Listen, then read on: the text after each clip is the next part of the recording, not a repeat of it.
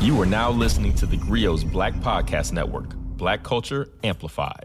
So I was having a conversation the other day about a famous historical figure, Mary Ellen Pleasant, a woman who was almost a billionaire in the 1800s. But this podcast is not about that.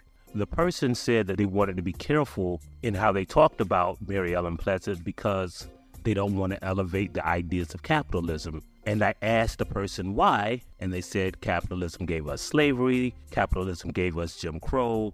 And I stopped them and said, Well, did it though? And she asked me what I meant. And that's why I want to welcome you to the Grio Daily, the only podcast that'll ask the question Is capitalism really that bad? Yeah, so we all heard the famous and perhaps kind of trendy critiques of capitalism. It is at the root of slavery, it is at the root of white supremacy.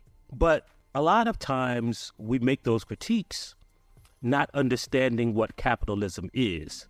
So I want to kind of go into this because I have this theory, and I've had it for a long time. I used to teach it that the majority of white people, the white people who perpetuate inequality, white supremacy, they are not in favor of capitalism. They are in theory, but the reason that they're not in favor of capitalism in real life is because white people have never participated in capitalism. Well, what do I mean? Well, to understand what I mean, you have to start at the beginning. So let's ask ourselves, what is capitalism? Capitalism is a economic system where the means of production, where property is controlled by private individuals or entities. And what I mean by entities, because it's not always people, corporations are technically constructed as almost people or entities that can control and own property and goods. One of the things that is synonymous with capitalism is a free market. In other words, a free market is the competition of ownership, production that is not manipulated by the government or outside forces. White people love to talk about the free market, especially like six foot tall white guys who call themselves libertarian. Oh, they love the idea of capitalism. They love the idea of a free market economy. They hate regulation, government control. That's why they don't want the government to, for instance, enact legislation that stops corporations from polluting or legislation that stops monopolies. In other words, they really believe that only competition should determine what can happen in a market or an economy. And that long winded explanation is necessary to understand why capitalism has never existed in America, especially as it relates to racism, slavery, and the history of black people in America. So let's go into it. First of all, what do we mean by when I say capitalism never existed? Well, think about slavery. A lot of people attribute the pervasiveness and the how long we've been enslaving people in America to capitalism. And in a sense, that is kind of correct. Black people were deemed property because of the ideas of capitalism. But slavery was not a free market slavery was a government program. It was enforced by the government. The Constitution of the United States didn't just protect slave owners or regulate their market, it required the people who didn't participate in slavery, other states, to be slave catchers. It required them to participate in the regulation of private property. It was not a free market. Slave laws, black codes, none of that was part of a free market. It was part of a government manipulation of the market to ensure that white people maintained control. It was a form of socialism. The government is protecting your property. The means of production wasn't just enforced by the government, it was owned by the government. If the government shares in the profit by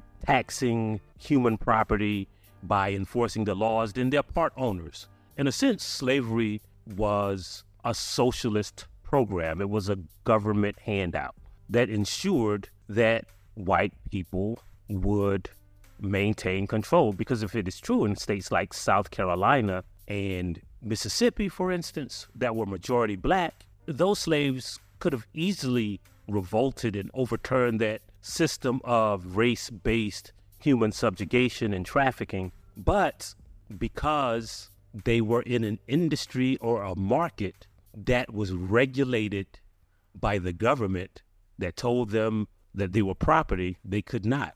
They couldn't run away because even if they go to a free state, the government controlled that market too. Slavery was not a free market. Slavery was not capitalism. Even after slavery, think about Jim Crow, right? Jim Crow enforced segregation laws and gave white people the benefit of property ownership by reducing the competition. Black people couldn't buy homes, for instance, in a white neighborhood. So the real estate market was affected by Jim Crow. It was a socialist government program. Even before Jim Crow, right? You think about the headright system. We've talked about it before on this podcast, but for a brief explanation, even before America began, the English government gave people land, 50 acres, for every slave they owned. So we've never been in a free market. A lot of the generational wealth that was built at the beginning of America, Thomas Jefferson's homestead Monticello, for instance, was acquired in part through these what they call land grants. Same thing with the place where the Constitution was written, Montpelier, where James Madison wrote the Constitution, and that was land grant land. His family acquired it through government handouts. And even when you look at, for instance, the entire state of Georgia was a place where they ejected Native Americans from the land and then gave it to white people. So white people have never had to participate in free market capitalism. And the same is true after slavery with Jim Crow. You think about segregated schools, for instance. Black people after slavery paid taxes, they worked, and their tax dollars was handed over to white people. It funded the schools that they attended, but black people couldn't. It built those colleges, it built those segregated land grant colleges. The Homestead Act did. So if home ownership is the largest determinant of wealth in America, and it is, if education is what determines or what gives us opportunity, then all of that was achieved not through a free market, not through capitalism, but by these government programs that robbed black people of wealth and labor and handed it to white people. It was not capitalism. At the heart of capitalism lies this idea of rugged individualism and competition. You know, that's what kind of defines a free market, an economy unencumbered by interference from outside forces. But as you can see, that doesn't exist. First of all, there's never been a second in the history of this country that white people have largely competed on an even playing field with anyone that is non-white or anyone who is non-white, whether it is education, they got segregated schools that was built with non-white people's money, whether it is work, they got to compete in a job market that excluded black people, even business ownership. So when you think about business owners, well, a lot of business owners, as a matter of fact, the majority of billionaires inherited their wealth. And that wealth was built in generations that their parents or their grandparents didn't have to compete against black people. So Bill Gates might have built Microsoft on his own, but he was able to drop out of college and start a business in his garage because of the market that his parents competed in for their jobs to fund his education, to fund his business. And so this generational wealth inherited or passed down is a result of a lack of competition. Even real estate, right? If you own a house that was in a formerly segregated neighborhood, well, the value increased all those years where the neighborhood was segregated versus black people who lived in segregated neighborhoods where one of the biggest factors in the devaluation of black homes, there's a Brookings Institute study that shows that a home in a black neighborhood, even if it is exactly the same square footage, has the same amenities, in a neighborhood with the same crime rate and the same resources, it's about $48,000 less than an identical white home. Because, one, white people don't like to live around black people. And it's not just as plain as racism, but because there are simply more white people, the asset is devalued because there are few people competing for a home that's in a black neighborhood. It's a simple math problem. Even when you look at education, right? Take the most recent Supreme Court ruling that ended what they call affirmative action. It really didn't end affirmative action because white people still have affirmative action. What's legacy admissions? If many of these colleges were segregated for most of their existence, then if you get in because your parents or your grandparents attended that college and your grandparents or parents didn't have to compete against black students for admission, then you are benefiting from an economy that was the opposite of a free market.